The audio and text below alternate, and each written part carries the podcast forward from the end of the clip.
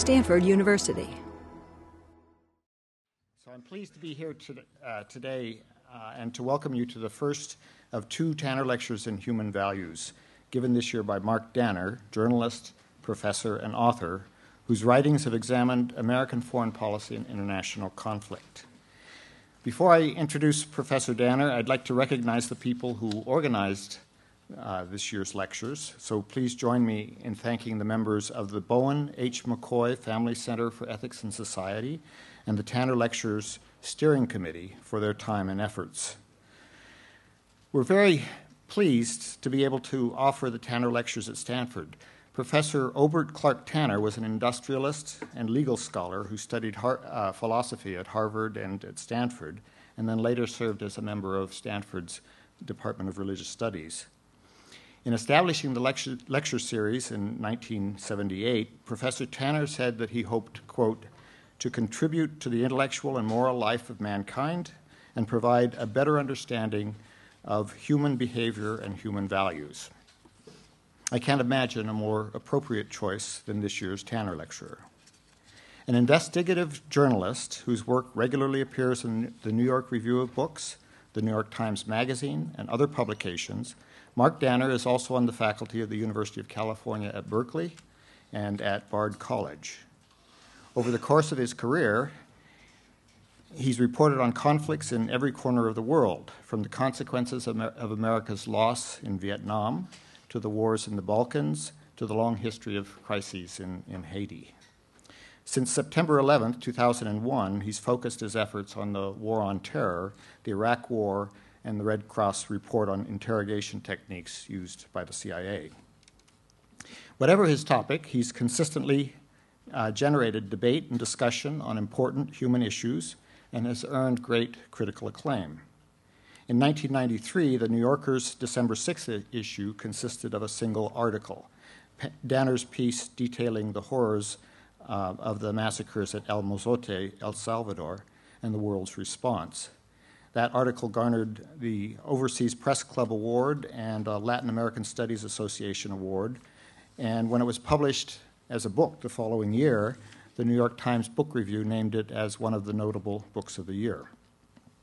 Four years later, the Overseas Press Club recognized his work once again, calling his articles for the New York Review of Books on the wars in the Balkans the best reporting from abroad of 1998. In 1999, he was named a MacArthur Fellow. After the horrific events of September 11th, Professor Danner turned his attention to the War on Terror. A series of articles for the New York Review of Books evolved into a book Torture and Truth America, Abu Ghraib, and the War on Terror. The Overseas Press Club awarded it the 2004 Madeleine Dane Ross Prize for the best book on current affairs. Uh, Mark, you must have an in with them. The following year, his essays on the secret minutes of a meeting, uh, on the secret meetings of a minute about minute, secret minutes of a meeting about the Iraq War among British officials, were collected into The Secret Way to War, the Downing Street Memo, and the Iraq War's Buried History. In 2006, the American Political Science Association presented him with the Carey McWilliams Award for major a major journalistic uh, contribution to our understanding of politics. Last spring, Professor Danner published his first essay on the then re- unreleased uh, report of the International Committee of the Red Cross. That article, U.S. Torture Voices from the Black Sites, provided detailed and disturbing testimony given to the ICRC by detainees held by the CIA at secret prisons that have come to be known as black sites. From the opening sentence in his subsequent article, The Red Cross Report What It Means, Mark Danner makes it clear that America cannot move forward or turn away from the difficult moral questions raised by what occurred. I quote When it comes to torture, it, it is not what we did, but what we are doing. It is not what happened, but what is happening and what will happen. In our politics, torture is not about whether or not our polity can let the past be past. Torture is more than specific techniques. It is a critical issue in the present of our politics. For many in the United States, torture still stands as a marker of political commitment, of a willingness to do anything to protect the American people. End quote.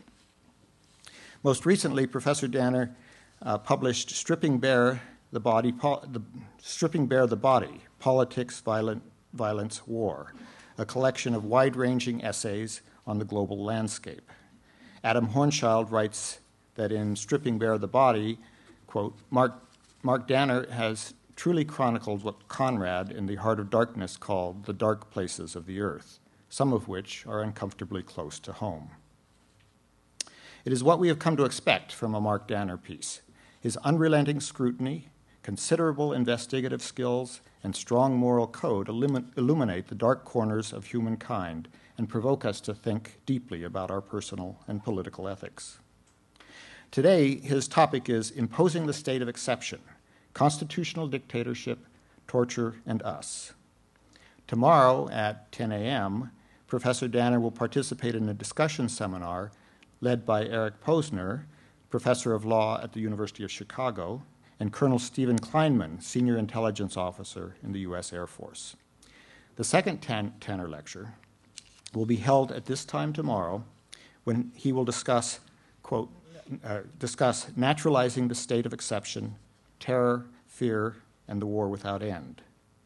And on Friday morning at 10 o'clock, he will join Elaine Scarry, professor of aesthetics and the general theory of value at Harvard, and Stephen Holmes, professor of law at New York University, in a discussion seminar. Now, I encourage all of you to attend as many of these events as you can. This is not the first time that we've welcomed Mark Danner to Stanford. In 2006, he participated in uh, the symposium Thinking Humanity After Abu Ghraib and we certainly hope that this will not be his last. Please join me in welcoming Mark Danner back to Stanford. Thanks very much.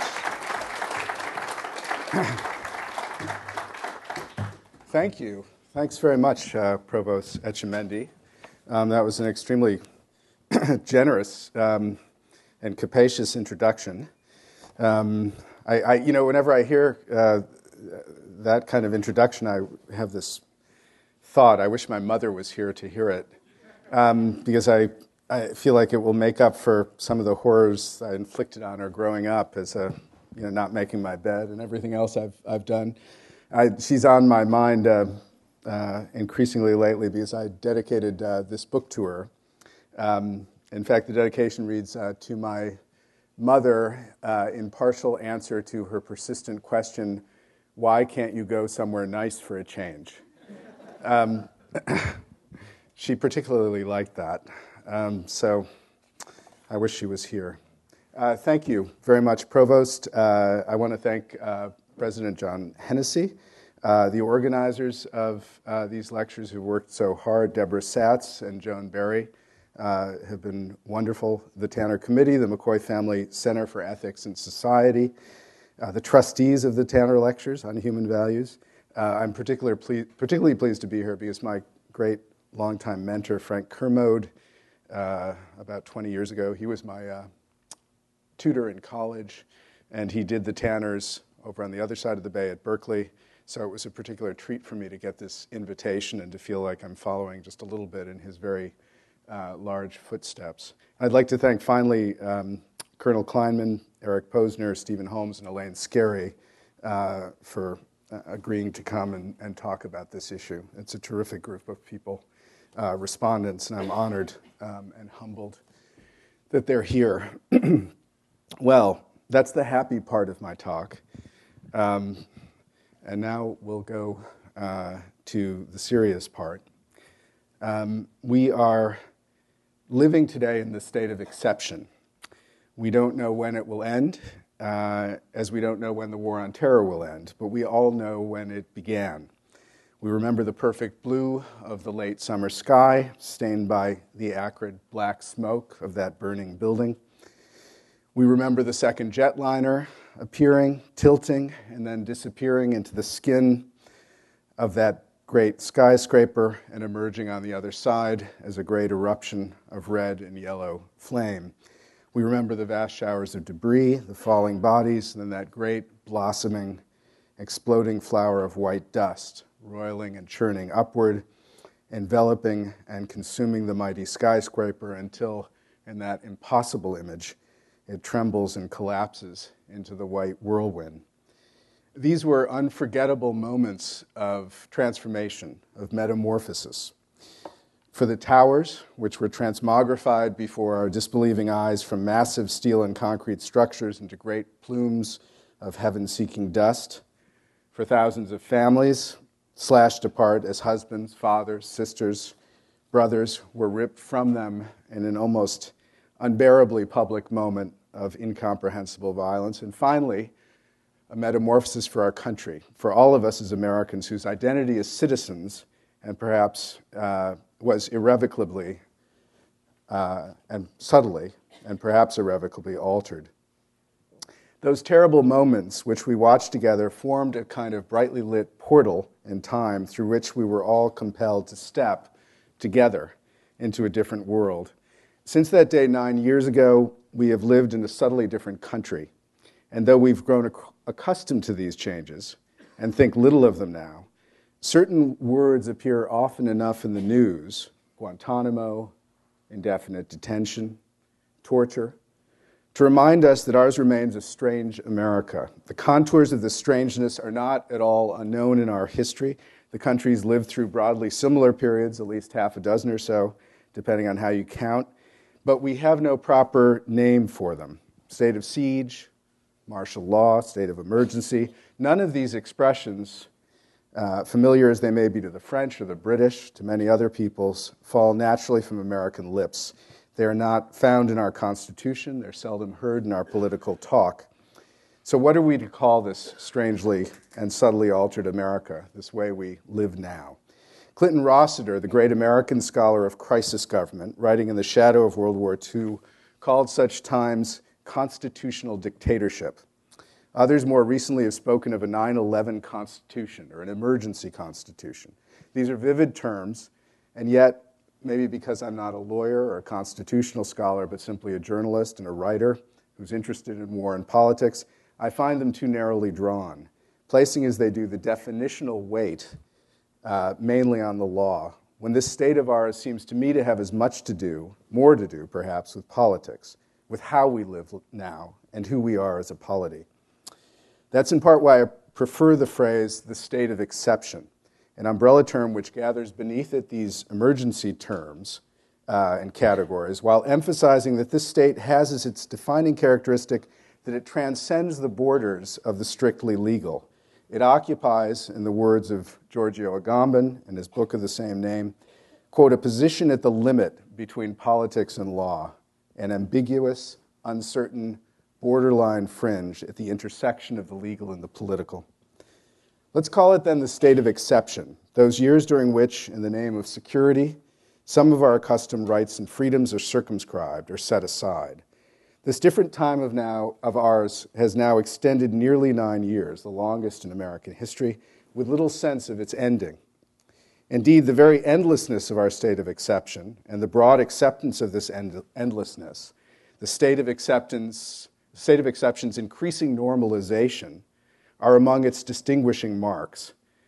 Every state of exception, of course, has its distinctive attributes. We remember President Wilson imprisoning or deporting thousands who spoke against the country's entry into World War I, Franklin Roosevelt interning 110,000 Japanese Americans, most of them citizens, Abraham Lincoln suspending the writ of habeas corpus.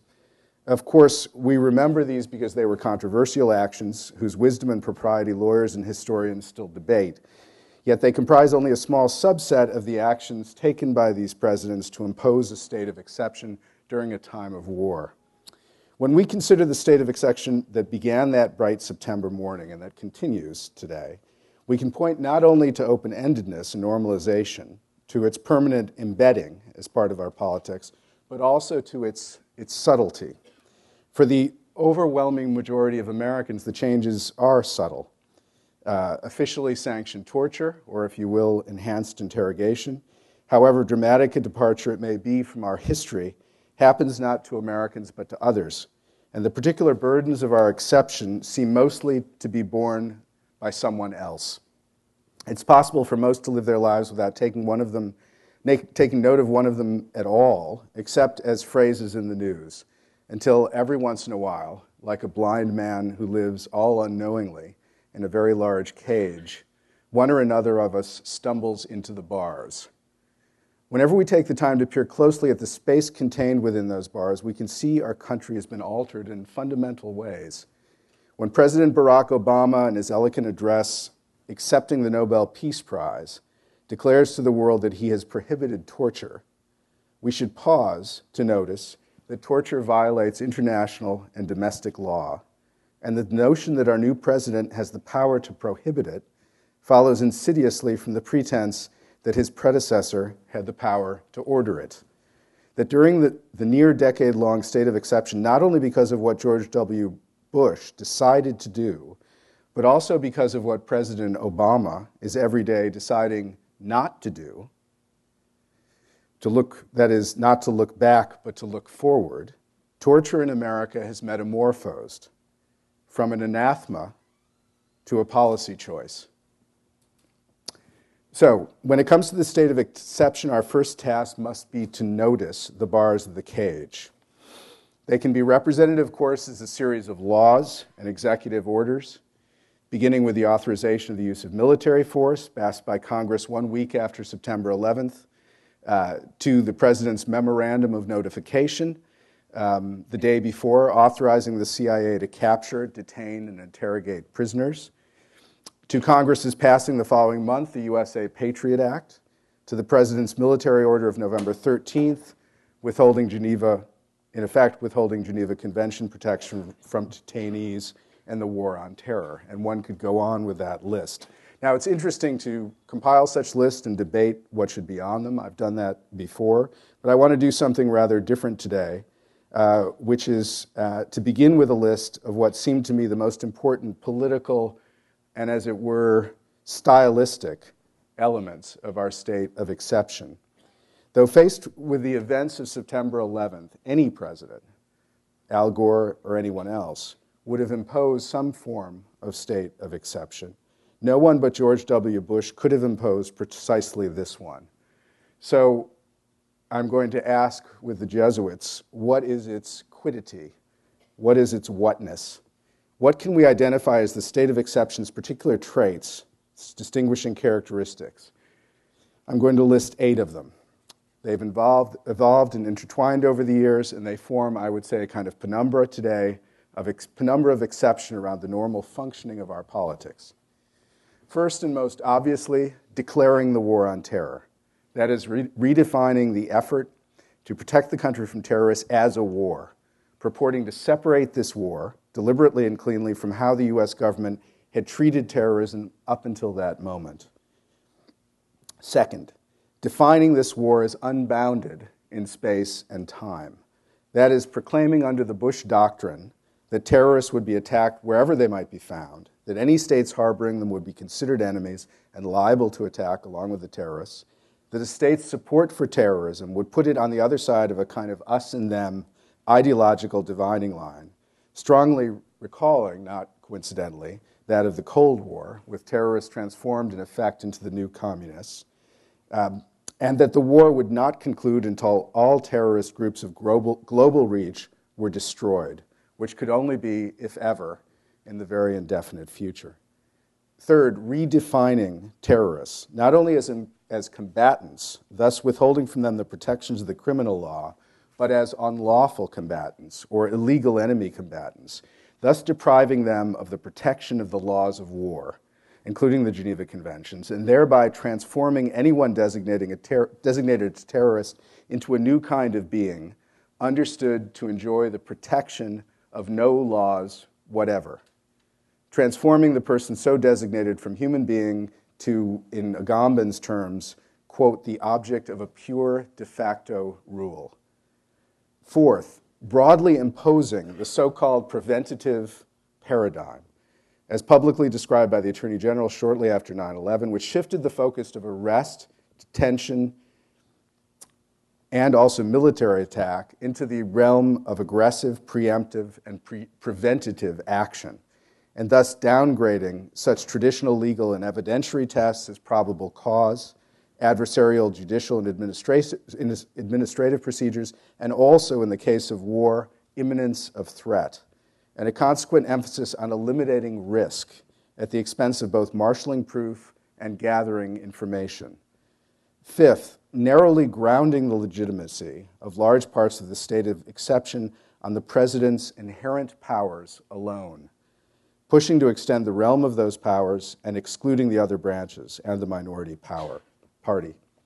Sixth, making use in multifarious and creative ways of the powers of secrecy, both when it comes to the mix of information offered to and withheld from the public, and I'm going to call some aspects of this public secrecy, and information disseminated within the government itself, where momentous and consequential decisions are often made by a handful of officials, circumventing the relevant bureaucracies, agencies, and experts, further narrowing the input of information and producing, producing in turn a reliance on, and this is seventh, improvising solutions to large and complicated problems, producing policies and methods that are, that are often amateurish because of lack of expertise and consultation, and difficult to sustain, both practically and politically, including within the government itself.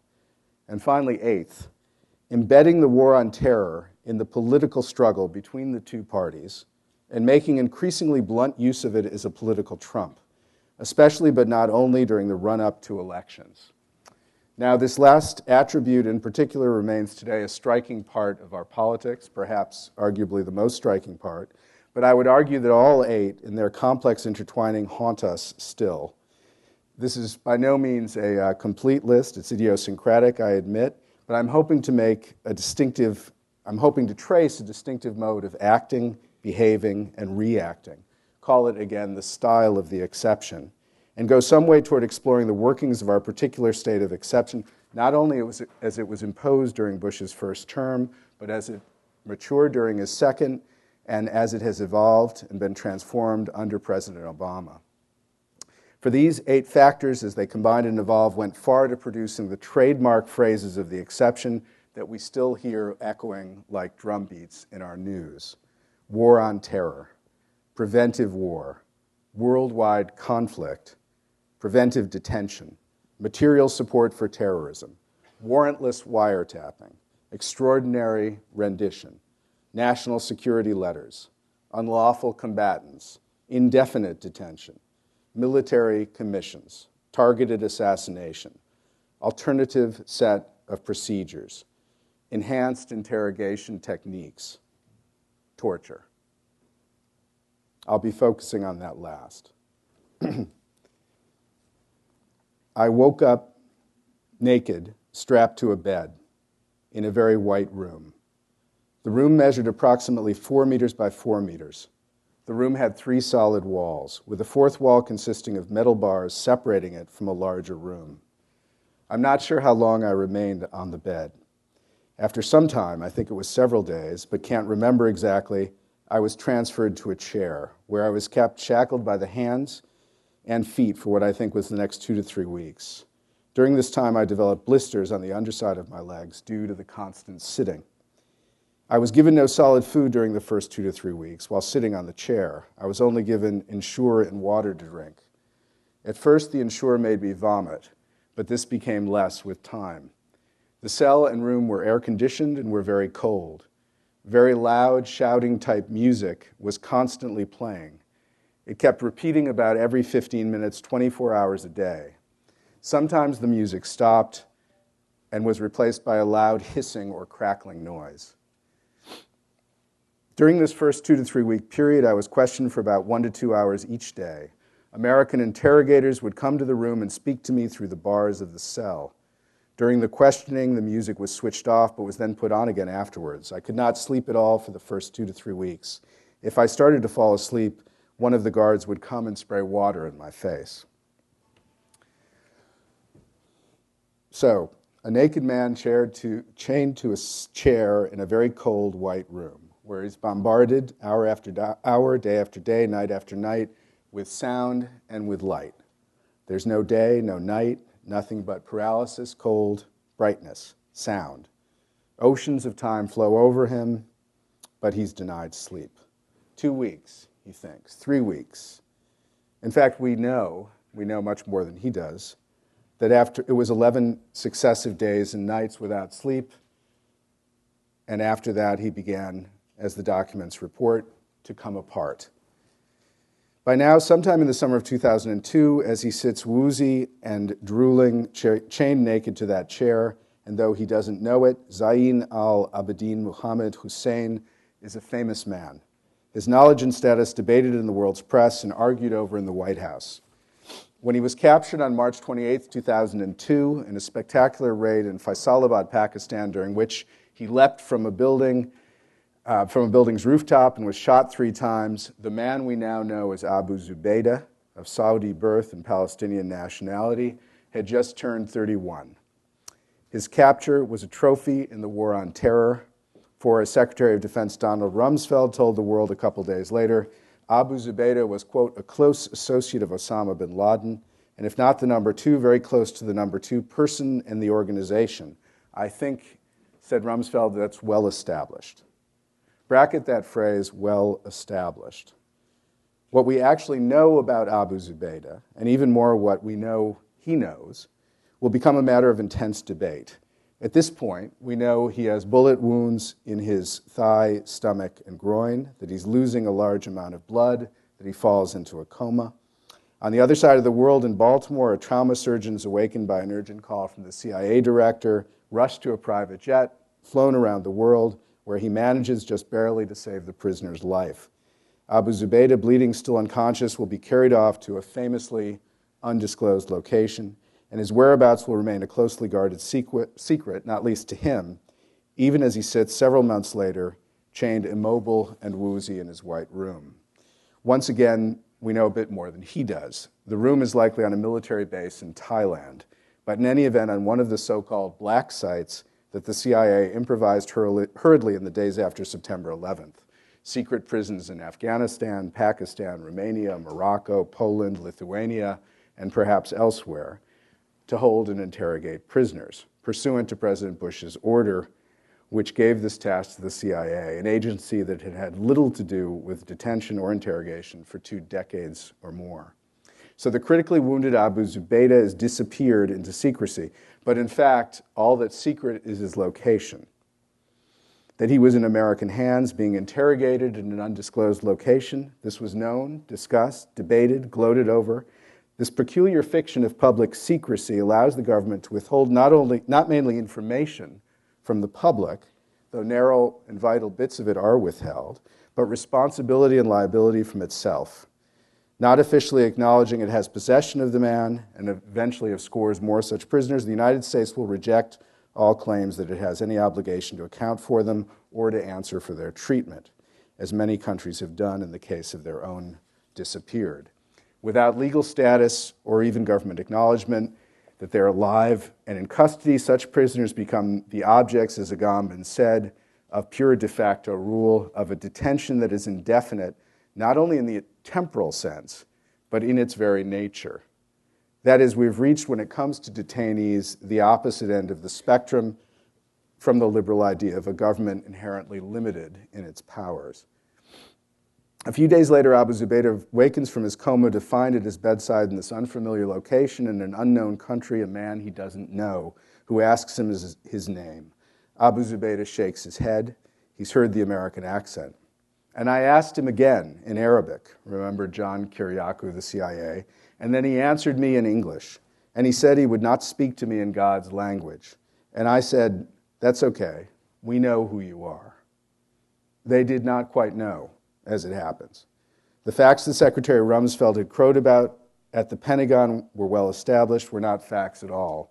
Abu Zubaydah was not a close associate of Osama bin Laden, nor the number two, nor even very close to the number two person in the organization, nor, as the Department of Justice recently admitted in court documents, did he have any role or advanced knowledge of the 9 11 attacks, nor was he a member of the organization or formally identified with it at all. To the US government, desperate for information on Al Qaeda six months after the attacks on Washington and New York, he seemed, however, a very rich prize indeed, as Abu Zubaydah seemed to recognize, according to Kiriakou's accounting of the initial bedside interview. And then he asked me, recalled Kiriakou, to smother him with a pillow. And I said, No, we have plans for you. The plans, even then, were being fought over. The interrogation would be led at this initial stage by two experienced interrogators from the FBI using so called traditional methods, helping nurse the wounded man back to health, changing his bandages, washing his wounds, building a relationship, respect, trust, rapport, etc. One of these men, Lebanese born Ali Soufan, would startle the prisoner by addressing him as Hani, the nickname his mother had used when he was a child. Soufan has argued strenuously, first as an unnamed source for journalists, and now in newspaper articles and congressional testimony in his own name, that all the valuable information that was gained from Abu Zubaydah, including the identity of the so called dirty bomber, Jose Padilla, and the code name of Khalid Sheikh Mohammed, was gained in those initial discussions. Traditional interrogation, he and his colleagues contend, was working. Others in the government, particularly in the CIA, did not believe it. They were convinced, as the Justice Department report has it, that, quote, he was not telling all he knew. How did they come to this conclusion? It's a fascinating, at this point, unanswered question. We're back to the calculation of knowledge and of risk. For unlike the famous parable of the ticking bomb, in which officials know everything except one small detail, where the bomb is, in the real world, it's the vast unknowns we fear, the deserts of ignorance, unbounded by any certain facts. Donald Rumsfeld famously distinguished between the known unknowns, what we know we don't know, which can be frightening, and the unknown unknowns, what we don't even know we don't know, which can be terrifying. That terror was embodied in a simple calculus well described by the CIA Inspector General in 2004. Field interrogators judged that headquarters assessment that detainees are withholding inf- information are not always supported by an objective evaluation of available information, but are too heavily based instead on presumptions of what the individual might or should know. And again, lack of knowledge led analysts to speculate about what, what a detainee should know versus information the analyst would objectively demonstrate the detainee did know. When a detainee did not respond to a question posed to him, the assumption at headquarters was that the detainee was holding back and knew more. Consequently, headquarters recommended resumption of enhanced interrogation techniques. In an atmosphere of fear and anxiety, this may seem the prudent course. And make no mistake, the critical decisions laying the basis for the state of exception were taken in a state of fear and anxiety. How could they not have been? We remember Richard Clarke's vivid account of the atmosphere in the basement bunker of the White House that day when a jetliner was hurtling toward Washington to demolish at any moment the building above and the days that followed the mysterious and terrifying anthrax attacks, the series of security alerts, threat warnings, emanations of the second wave attacks coming at any moment. Every day, the president and other senior officials received the threat matrix, a document that could be dozens of pages long, listing every threat directed at the United States that had been sucked up during the last 24 hours by the vast electronic and human vacuum cleaner of information that was U.S. intelligence warnings of catastrophic weapons, conventional attacks, planned attacks on allies, plots of every description and level of seriousness. George Tenet said, You simply could not sit where I sat and be other than scared to death about what this portended. One official compared reading that matrix every day in, a, in an example of the ironic mirroring one finds everywhere in this particular story to quote, being stuck in a room listening to loud Led Zeppelin music which leads to sensory overload and paranoia. This is the government talking. He compared the task of defending the country to playing goalie in a game in which the goalie must stop every shot and in which all the opposing players and the boundary lines and the field are invisible. All this bespeaks, of course, not only an all encompassing anxiety about information, about the lack of map rooms displaying the movements of armies, the maddening absence of visible, identifiable threats, but also I think about guilt over what had already happened, what had been allowed to happen. One must venture into this, or I will venture in any event, into this psycho-political realm, treacherous as it is, to begin to understand the Bush administration's particular crafting of the state of exception, the insistence on the clear dividing line between the law enforcement paradigm of the past and the war on terror that had been declared in the wake of the attacks. For an administration that had become, begun life with a grave legitimacy problem, whose president had won half a million fewer votes than his opponent and gained the White House only after a bitterly divided Supreme Court had stepped in to, to end an historic five week political struggle, for this administration, the bright line between past policy and the newly declared war on terror was in part meant to banish the attacks themselves to the realm of the irresponsible past and the responsibility of the other party. That an attack was coming, of course, had been predicted.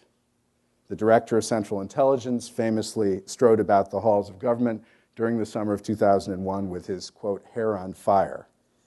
U.S. intelligence agencies briefed uh, President George Bush, Bush at his Crawford Ranch on August 6 with a briefing entitled Bin Laden Determined to Strike Within the United States and of course, White House terrorism coordinator Richard Clarke, who, despite desperate efforts, something really spectacular is going to happen here, he declared to domestic national security agency heads on July 5th, and it's going to happen soon, could not persuade National Security Advisor Condoleezza Rice even to schedule the administration's first meeting on the Al Qaeda threat until the week before 9 11. One will never know whether, had Bush officials worked to focus the security agencies of the government on those threats during the summer of 2001, whether the attacks might have been prevented. Even without that pressure, they came terrifyingly, uh, tragically, tragically close. Still, the declaration of the war on terror banished the attacks to before the war on terror, to the failed realm of the so called law enforcement model, which the Bush administration, of course, had inherited from the previous Democratic administration. The failure, thus, could now be understood to belong mostly to them, to their methods, a dichotomy that's been enshrined in the politics of the exception, as we've seen vividly since the inauguration of Barack Obama. Uh, for example, in the political warfare surrounding the arrest of the so called underwear bomber last Christmas Day. It's no accident that in the wake of that attempted attack, both Dana Perino, the former Bush administration spokeswoman and former New York Mayor Rudolph Giuliani made statements suggesting that, in Giuliani's words, we had no domestic attacks under Bush. An astonishing assertion, needless to say, given that more Americans died from terrorist attacks during that administration than during all others combined, but entirely comprehensible if you believe that the administration, as Perino put it, inherited the most tragic attack on our soil in the nation's history. Since those attacks occurred before the War on Terror, they occurred under a Democratic policy of law enforcement that, in fact, was not Bush's. For that was before, when terrorism wasn't treated as the warfare it was. Now the gloves came off. This resonant and oft heard phrase, uttered most prominently by Cofer Black all you need to know there was a before 9 11 and an after 9 11. After 9 11, the gloves came off. That phrase encapsulates much of the psychopolitical content of the state of exception. That the gloves came off after the attacks meant, obviously, that before the attacks, the gloves were on. What exactly were those gloves? Improper limitations on the president's power to conduct foreign policy, the Hughes Ryan Act and its successor, the Intelligence Oversight Act of 1980, limiting the president's power to conduct covert action with deniability, the Foreign Intelligence Surveillance Act, or FISA, requiring applications to a special court for a warrant to eavesdrop on Americans, those and other limitations that the two most important officials constructing the state of exception, Vice President Cheney, Secretary of Defense Rumsfeld, had watched as young senior officials of the Nixon and Ford administration as Congress imposed them on a wounded executive in the wake of the loss of the Vietnam War, the Watergate scandal, the resignation of Richard Nixon, and the CIA dirty t- tricks revelations of the Church Committee. Ch- Twain says, of course, that history doesn't repeat itself, but it does rhyme.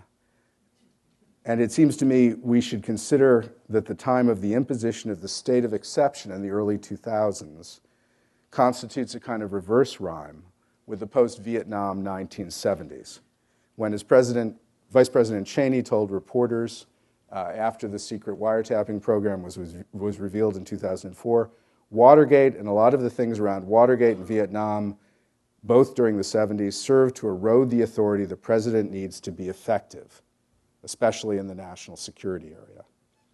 So the gloves coming off meant not only a vital freeing of the president's hands, but a corresponding blaming of the success of those attacks on the laws that had handcuffed him. This stripping off of the gloves was a sign of commitment, of a determination to sweep away those inherited limitations that had, so the implicit argument went, let the terrorists succeed in the first place. For President Bush and his administration, the stripping off of gloves was a shedding of guilt, and in its shedding, the affirmation that at the end of the day, the true responsibility belonged to those who had put the gloves on the president in the first place and had insisted on using the legal system to coddle terrorists. That this phrase so clearly echoes time honored Republican rhetoric denouncing Democrats' supposed softness on criminals, and that it remains with us still, suggests how strongly embedded this aspect of the state of exception has become in our domestic politics.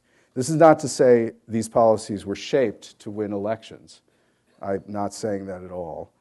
Only that they fit very well into the post civil rights era, post Vietnam political reality that all knew, and that Karl Rove had first enunciated publicly four months after the attacks, when he said to the Republican National Committee, Americans trust Republicans to do a better job of keeping our communities and our families safe.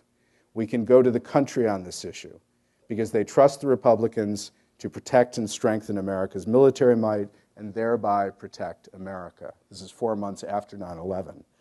The national security trump that the Republicans had lost with the end of the Cold War a decade before had been returned to their hands. That fall, using powerful rhetoric that emphasized the gravity of the ongoing threat and the fact that only his administration and his party could adequately protect America, the president under whose leadership the country had suffered the most devastating attacks in its history, achieved what almost no first term presidents have before. He led his party to a decisive victory in the midterm elections. In the dark shadow of the 9 11 attacks, the Republicans won back control of the Senate. As for the leaders of the new war on terror, they would not be, quote, reading terrorists their Miranda rights. They would launch their new war on terror with an unblemished record, since during the war on terror there had been no attacks, unlike under the Democrats' law enforcement model, and a willingness, a commitment to do whatever it took. That meant gaining the most vital information, the most vital fuel, information. When it came to the interrogation of Abu Zubaydah, the victor in the struggle between the FBI and the traditional law enforcement models, and the CIA and its improvised protocol was preordained. The judgment would seem to be built on evidence, on the thinness of what the detainee was providing, but in fact was based on conviction. As the CIA Inspector General admitted, that is, on lack of knowledge. Abu Zubaydah was known to be a high official in Al Qaeda, so he would know, wouldn't he, of the second wave's attacks that were coming if he gives up only modest bits of information, mustn't that very fact mean that he's concealing things that are important? The conviction of secret knowledge set beside the paucity of what is revealed proves the conclusion of deception. Does this sound familiar to anyone? Uh, this chain of reasoning, of course, uh, is familiar to everybody. The fact that UN inspectors can find no weapons in Iraq is confirmation of the fact that Saddam is hiding them. The argument escalated between the interrogators at the dark sites and back in Washington. CIA officers, led by two contractors who had been Air Force instructors in the so called SERE program, a program designed to prepare downed pilots for hostile interrogation, prepared an interrogation plan for the detainee, and it was passed to CIA headquarters, discussed in the White House, and by May 14th, the National Security Advisor, uh, National Security Advisor confirmed that the plan could go forward subject to Justice Department approval. At the Department of Justice, Deputy Assistant Attorney General John Yoo and a young colleague were working furiously on a memorandum that weighed the legality of these 12 proposed techniques against the statutes of the U.S. Criminal Code and the international undertakings that forbid torture. Their memos went through a number of drafts. Bring the bad things memo, Yoo emailed his young colleague just before the approval was given. I like your new name for it, she replied brightly in the email. Meantime, on April 27th, readers of Newsweek could ask themselves, in the words of the magazine's web exclusive, how good is Abu Zubaydah's information? And learn that though one senior U.S. official claimed that the prisoner was providing detailed information, this is a quote, from the fight against terrorism, this official, unnamed, was presumably from the FBI. Another, this one a U.S. intelligence source, presumably CIA, suspected he was, quote, trying to mislead investigators or frighten the American public. Though this highest of high value detainees was being held in the strictest secrecy at an undetermined location, this didn't seem to prevent his interrogators or their bureaucratic overlords from leaking information from him directly into the U.S. press. Eventually, those who could point to the desert of knowledge who could point out and profit from the fear of the unknown were victorious, and indeed nothing more dramatically embodies the style of the exception. Assume the worst, act preemptively, aggressively, don't hesitate. If there's a risk, the possible consequences are so grave that you must not let worries over evidence slow you down. This kind of thinking reached a kind of apotheosis in Vice President Cheney's so called 1% doctrine, which was summarized by the writer Ron Suskind as follows if there was even a 1% chance of terrorists getting a weapon of mass destruction, the United States must now act as if it was a certainty. This remarkable attitude toward risk, that only lack of action and not mistaken action posed dangers, had a peculiar and contradictory effect when embodied in the vast worldwide detention regime spawned by the state of exception. We're talking about the 5,000 who were arrested and detained by the Immigration and Naturalization Service here in the US, tens of thousands um, detained in Abu Ghraib and Bagram and other prisoners in Iraq and Afghanistan, the hundreds detained in Guantanamo, the scores detained in the black sites. The system in its entirety at one time held almost 100,000 detainees. I shall call this effect the broken funnel Prisoners were swept into the system, often on very flimsy or no evidence, and once in it, stayed there, clogging and debilitating it. For there was not only no adversary system to judge their guilt or threat, a system that, had it existed, whether administrative or judicial, would at least have had the effect of forcing the gathering of information. There was no incentive at all to release them. On the contrary, among those officers in Afghanistan charged with deciding what prisoners should be shipped to Guantanamo, according to one interrogator, quote, there was great fear among them that they were going to somehow manage to release somebody who would later turn out to be the 20th hijacker. So there was real concern and a real, real erring on the conservative side. That is, there was no incentive to release anyone. With the result that, as Lawrence Wilkerson, who was Secretary of State Powell's former chief of staff, discovered in the summer of 2002 that this is Wilkinson talking in, in court documents a few days ago. Of the initial 742 detainees that had arrived at Guantanamo, the majority of them had never seen a U.S. soldier in the process of their initial detention, and their captivity had not been subjected to any meaningful review. You'll remember that these people were called the worst of the worst uh, by Donald Rumsfeld. Wilkinson again. Often, absolutely no evidence relating to the detainee was turned over. So there was no real method of knowing why the prisoner had been detained in the first place. One sees parallels to this throughout the detention regime of the state of exception. For example, in Abu Ghraib, where, according to an officer on the detainee assessment board, 85 to 90 percent, again, this is a quote, 85 to 90 percent of the detainees were of no intelligence value. We're talking about 20,000 or so prisoners in Abu Ghraib. 85 to 90 percent were of no intelligence value. And where this, quote, failure to sort out the valuable detainees from the innocents who should have been released soon after capture led ultimately to less actionable intelligence. This is the Fay report, military report. The style of the exception was embodied in aggressive action. When in doubt, act. When suspicious, detain. Ask questions later. But the sweeping arrest and indefinite detention, the failure to make discriminations of risk, which would have meant a willingness to get it wrong, in favor of wholesale sweeping judgments based on pervasive fear, had the contradictory effect of crippling the intelligence gathering system itself. That system was flooded with detainees who literally knew nothing and who could not be released, either because, as in Abu Ghraib, the officers who were responsible for detaining them objected, or because, as Wilkeson says, it was politically impossible to release them, in part because the detention efforts at Guantanamo would be revealed as the incredibly confused operation that they were. So you have fear of political damage essentially screwing up the entire interrogation system. The injustice of the system, of course, was pervasive, and this was increasingly recognized around the world and had its own grave political effects in what was, after all, a political war. But it's, impo- but it's important to recognize that it failed on its own terms, a system meant to be gathering the most vital and precious resource to fight the existential dangers of the war on terror, gathering that is information, in fact, was debilitating itself. Sometime in the late spring of 2002, Abu Zubaydah was moved from the relatively civilized ministrations of Ali Soufan, his FBI colleague, stripped naked and taken to the very cold, very bright white room.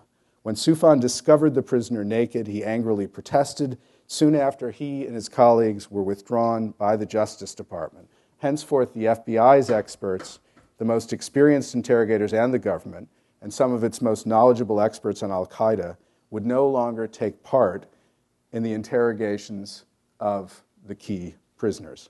Abu Zubaydah had entered the realm of improvisation, of an interrogation program developed largely by two private contractors who had the distinction of never having carried out a single interrogation, and who were intent on reducing him, to quote the CIA's description of the program's intent, in a, mom- in a memorandum to the Department of Justice a couple years later to a baseline dependent state to demonstrate that he has no control over basic human needs, to create a mindset in which he learns to perceive and value his personal welfare, comfort, and immediate needs more than the information he is protecting.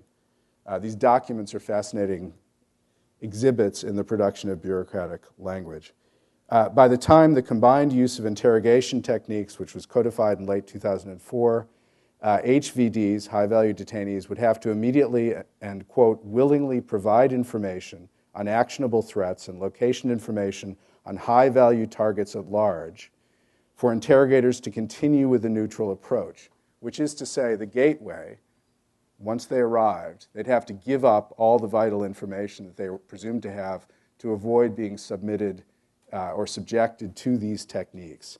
Failure to offer such immediate complete cooperation would, in, would uh, result in the HVD's entrance into the first conditioning phase, described as follows A. Nudity. The HVD's clothes are taken. He remains nude until the interrogators provide clothes to him. B. Sleep deprivation. We've just heard about that. He's placed in the vertical shackling position, which uh, uh, Abu Zubaydah, the first one, was subjected to long term sitting. After that, it was vertical, standing. Other shackling procedures may be used during interrogation. The detainee is diapered for sanitary purpose, although the diaper is not used at all times. Dietary manipulation, the HVD, HVD is fed Ensure Plus or other food at regular intervals. The bureaucratic language of the documents is striking. Uh, the procedures he is subjected to are pri- precise, quiet, and almost clinical, we read, and no one is mistreating him. And yet, every once in a while, almost by chance, a bit of reality peeps through these documents. One interrogator who was chastised for blowing cigar smoke in a detainee's face claims he smokes the cigar, quote, to cover up the stench. Our minds go back to those diapers, which are used for humiliation as well as for sanitary purposes and Khalid Sheikh Mohammed's description of the vertical shackling position, which by the time he was captured 11 months later was used in preference to long term sitting to begin sleep deprivation. This is the description of Khalid Sheikh Mohammed. I was kept for one month in the cell in a standing position with my hands cuffed and shackled above my head, and my feet cuffed and shackled to a point in the floor. So he's nude, hands are up on the ceiling, feet shackled to the floor, night and day. Of course, during this month, I fell asleep on some occasions while still being, being held in this position. This resulted in all my weight being applied to the handcuffs around my wrist, which resulted in open and bleeding wounds. Both my feet became very swollen after a month of almost continual standing. Uh, the Red Cross interviewer notes that, quote, scars consistent with this allegation were visible on both wrists as well as on both ankles. These details are well confirmed by accounts gathered independently from other detainees, one of whom, Walid bin Attash, who had just lost a leg fighting in Afghanistan, during the weeks and days he spent with his hands chained to the ceiling and his foot chained to the floor, received periodic visits from a doctor whose task was to measure the swelling in his remaining leg using a tape measure. Like nearly all of these enhanced interrogation techniques, long term standing has a long tradition. The Soviets relied on it very heavily. In fact, it was one of their key techniques. They called it stoika. Pondering the effectiveness of this simple method, Hinkle and Wolff, in their classic paper, I'm sure you all have read it, Communist Interrogation and Indoctrination of Enemies of the State, observes that, quote, after 18 to 24 hours of continuous standing, there's an accumulation of fluid in the tissues of the legs. The ankles and feet of the prisoner swell to twice their normal circumference. The edema may rise up the legs as high as the middle of the thighs. The skin becomes tense and intensely painful. Large blisters develop which break and exude watery serum. Now, why am I reading you Soviet reports? Well, we should remember the contractors the CIA hired improvised this protocol from a program the Air Force had designed, quote, to simulate conditions to which pilots might be subject if taken prisoner by enemies. Who were the enemies during the Cold War? The Soviets, obviously, and the Chinese. And these were enemies, quote, that did not abide by the Geneva Conventions, which is to say, SERE training, as one former instructor told the Senate Armed Services Committee, I'm quoting from this report, was based on illegal exploitation of prisoners over the last 50 years. We see here perhaps the prime example of the improvisation inherent in the state of exception. It's not simply that the critical security bureaucracies, the CIA and the military, derived their enhanced interrogation techniques from a Cold War era pilot training program that had been intentionally designed to repli- replicate illegal techniques and then placed before government attorneys the through the looking glass task of proving that those interrogation techniques are perfectly permissible under the tenets of international and domestic law that they were expressly designed to violate, meaning that a central tree of reasoning running through the so called torture memos is the peculiar notion that because the pilot trainees, who of course were volunteers who could halt the procedures at any time, did not suffer, for example, long term psychological harm, then detainees subjected to these techniques, as it were, for real, would not suffer that harm either. Very odd reasoning. It's also that an interrogation program deemed absolutely essential to protect the country during a national emergency was reverse engineered from a training program for pilots by contract instructors who had never carried out an interrogation. However much this might seem to be a fantasy, it's true. How can we begin to account for it? The country, after all, has had considerable experience in interrogating prisoners, not least during World War II, a time of no small national emergency, when the United States military managed to produce, in short order, an interrogation program that was legal, subtle, and by all accounts, immensely effective.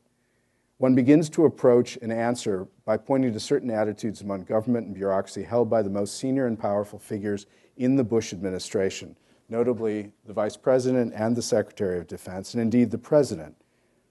Ron Suskind remarks sober due diligence with an eye for the way previous administrations have thought through a standard array of challenges facing the U.S. creates, in fact, a kind of check on executive power. This was what, precisely what the President didn't want after September 11th. he evolved, as Bush evolved from, again, this is Suskind, the pre 9 11 president who had little grasp of foreign affairs and made few decisions in that realm, to the post 9 11 president who met America's foreign challenges with decisiveness born of a brand of preternatural, faith based, self generated certainty, his view of right and wrong and of righteous actions, such as attacking evil or spreading God's gift of democracy, were undercut by the kind of traditional shades of gray analysis that has been the staple of most president lives. This hard, complex analysis would often be a thin offering passed through the filters of Cheney or Rice or not presented at all. That is, decisions were made by a tiny group with very little, if any, input from the, demo- uh, the interagency uh, or bureaucracy at all. The, bu- the bureaucracy continued worrying along, debating, presenting ideas and policies, but its recommendations were ignored, overtaken, or sometimes circumvented when it came to the state of exception. So, when it came to something as consequential as the decision to use enhanced interrogation techniques, we have very little real record of a policy discussion at all, which is an astonishing thing. This is beyond Condoleezza Rice's approval of the initial Abu Zubaydah plan on May 14, 2002.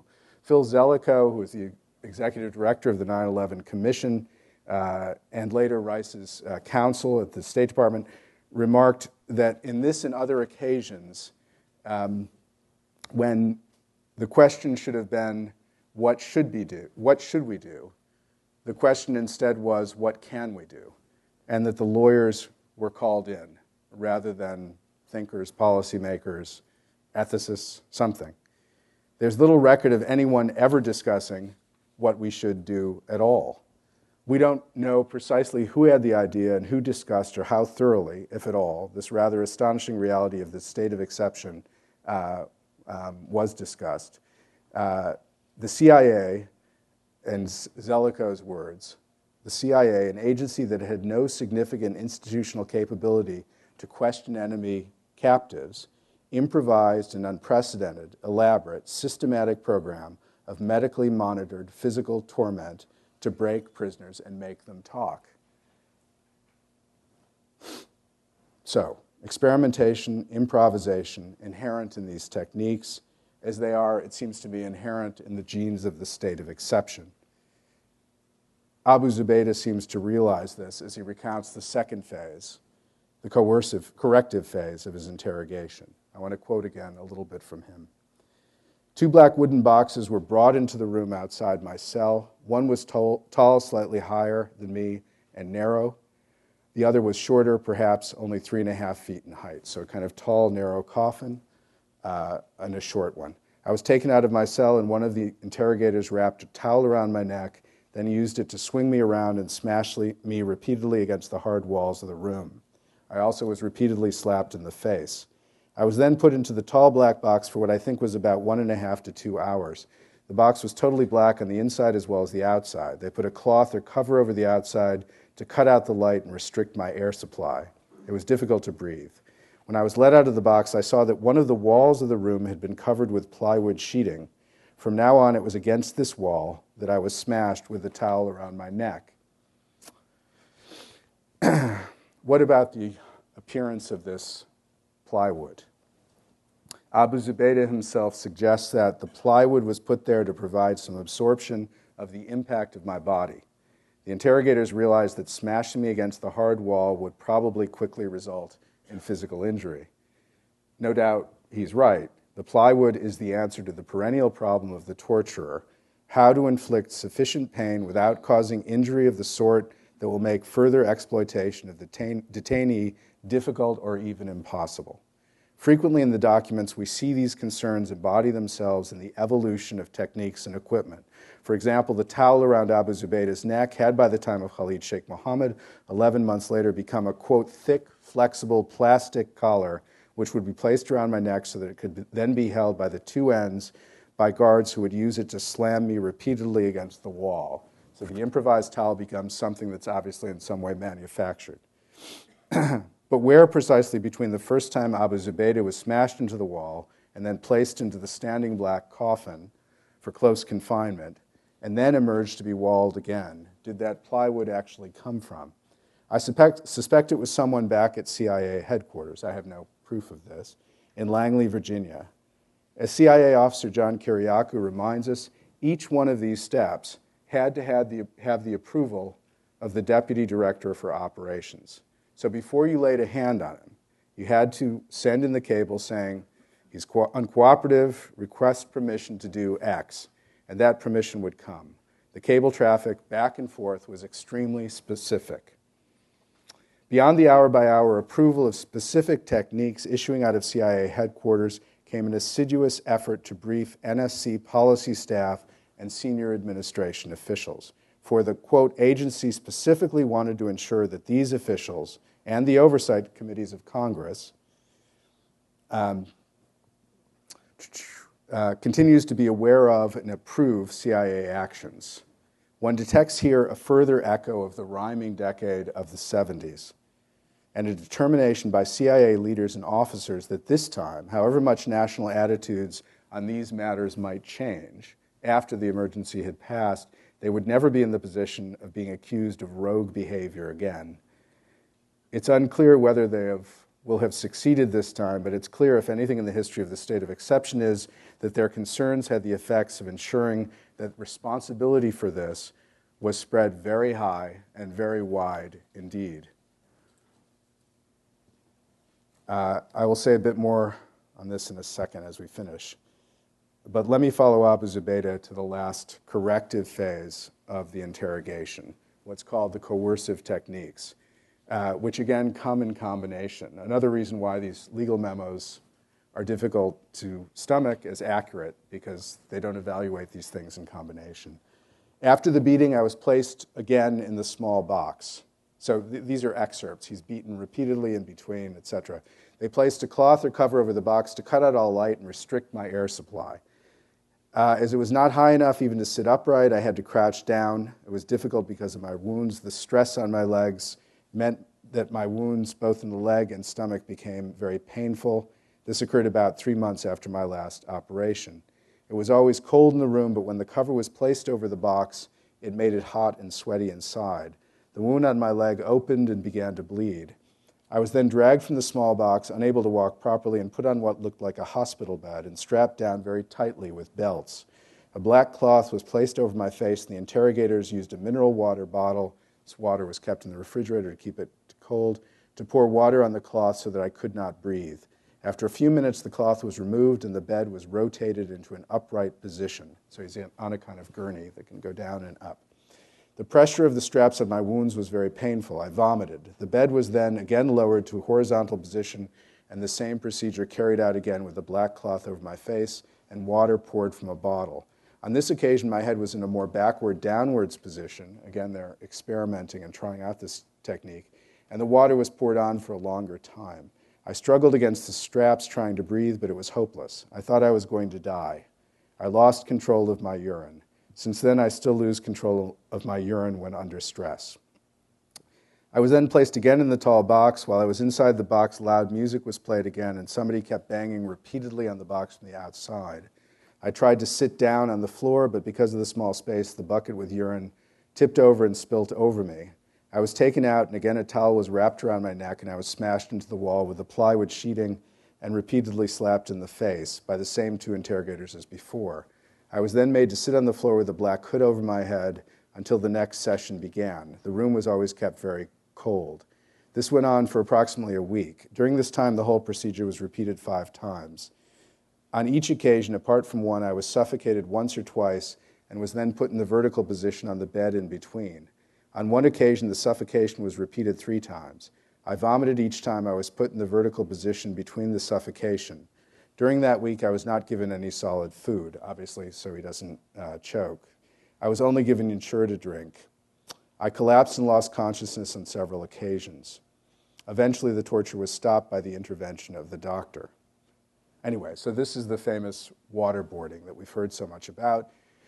It's a time honored technique. It goes back to the Inquisition in various forms. The French used it repeatedly in Algeria. Uh, they would beat a prisoner up as well, strip him, beat him up, and usually uh, secure him to a bench with belts, and he would be lifted so his head would go back into a bucket of water, soapy water, dirty water, urine sometimes. Uh, it was also used by the Argentines during the Dirty War of the 70s, by the Salvadorans during the 80s. Uh, they called it El Submarino. Uh, techniques vary a good deal. Um, there's the bench. The Argentines put a kind of hinge uh, with the bucket, connecting the bucket and the bench. That was their innovation. Um, but the principle remains the same. You're drowning the prisoner, provoking the panic this causes, and interrupting the drowning in time to save his life. Uh, which is to say, simulated drowning, which is the phrase that's used, is not really accurate. It's interrupted drowning. He is, he is in fact, drowning, but you stop in time to prevent him dying, which is one of the reasons why is one of the evolutions you see is when Khalid Sheikh Mohammed was waterboarded 183 times, they put an oximeter on his finger to monitor the oxygen content in his blood, which they didn't do earlier on with, with Abu Zubaydah. Uh, that American interrogators were, were waterboarding detainees first appeared in the press in May 2004. Uh, this is another example, of course, of what I've called public secrecy. These two narratives, what was happening and what we know about what was happening, crossed very early, in fact. In late 2002, the first time Washington Post ran a front page piece about these techniques. Uh, the New York Times followed a couple months later. Uh, and then in the uh, wake of Abu Ghraib, we got an enormous amount of publicity about these techniques. We've known about it long enough, which is to say six years, to have had widely differing accounts. John Kiriakou, the CIA man, said in 2005 that when subjected to this, Abu Zubaydah instantly broke, instantly became compliant. After a few seconds, that was it. He decided, in Kiriakou's phrase, that he'd had a visit from Allah and he should now cooperate. So waterboarding was said to be incredibly, uh, dramatically effective. Uh, we found out several years later that, in fact, Abu Zubaydah was waterboarded no less than 83 times. The last of these incidents uh, was ordered directly by headquarters, by senior officials, uh, in the Bush administration and possibly in the vice president's office in the face of objections from the interrogators who argued that the first 82 applications had left the detainee compliant. Of the 11 enhanced interrogation techniques deemed legal, 10, according to John Yoo, did not even come close to the legal standard of torture, but waterboarding did. Uh, Yoo, Yoo made a rather striking admission to the Department of Justice investigators who, from the Office of Professional Responsibility, that, quote, I had actually thought that we prohibited waterboarding. I didn't recollect that we had actually said that you could do it. This is the man who wrote famously the original torture memos in the summer of 2001. Uh, he went on, the waterboarding as it's described in the memo is very different from the waterboarding that was described in the press. And so when I read the description in the press of what waterboarding is, I was like, oh, well, obviously that would be prohibited by the statute.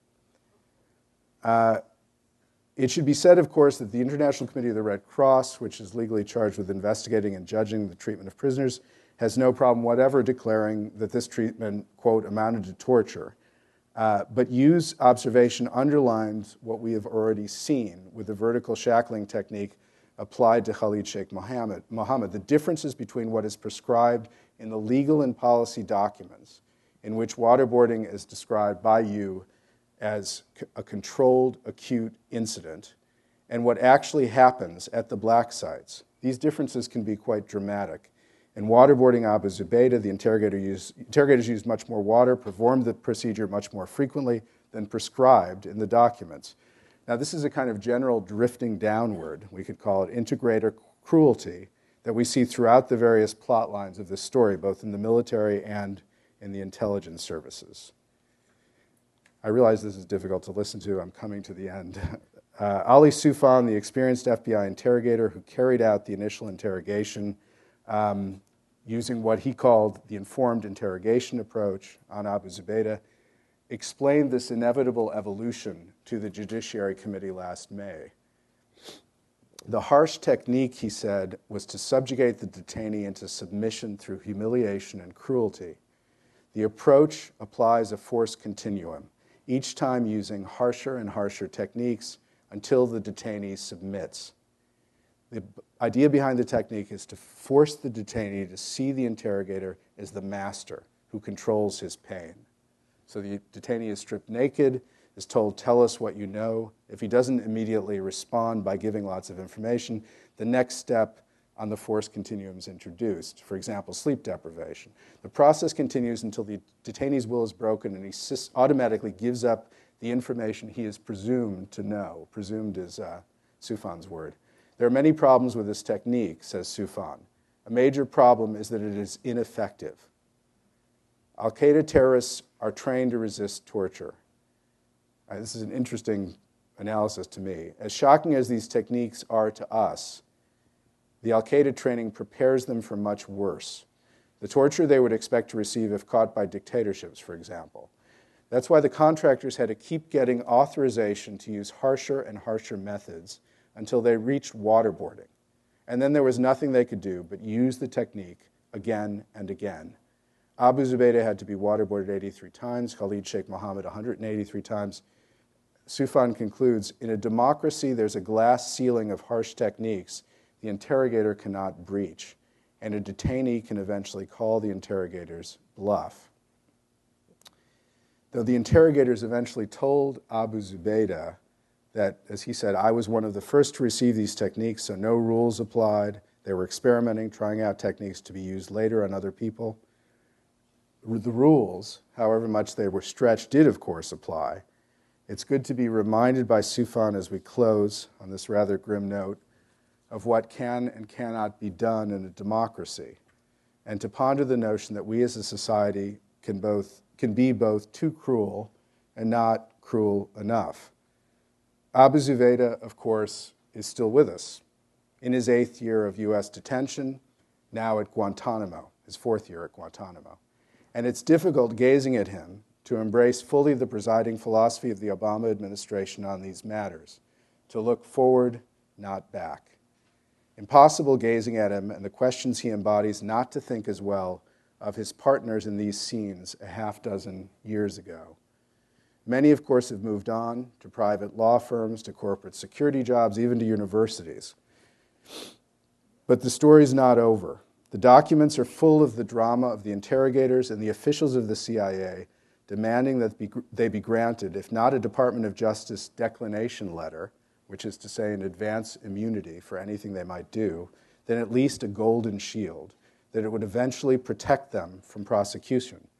Of course, they received one indeed a series of them, in the so called torture memos produced by John Yoo and his successors, and later in the Military Commission Act passed by the Congress in 2006.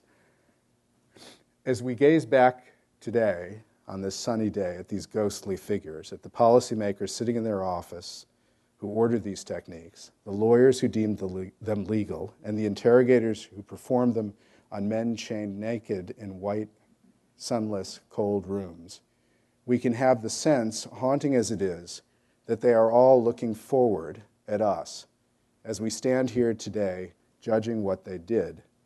For if we know anything, it's that they knew, all of them, that this moment would come. In this sense, the state of exception, enduring as it is, has inscribed within it a chronicle of a scandal foretold and an unending open question for us as a society what is to be done. This is not the least potent sense in which we find ourselves still imprisoned within the state of exception. That imprisonment and the normalization that accompanies it, I will take up during tomorrow's lecture. And it remains for me to thank you very sincerely for your attention in this difficult subject.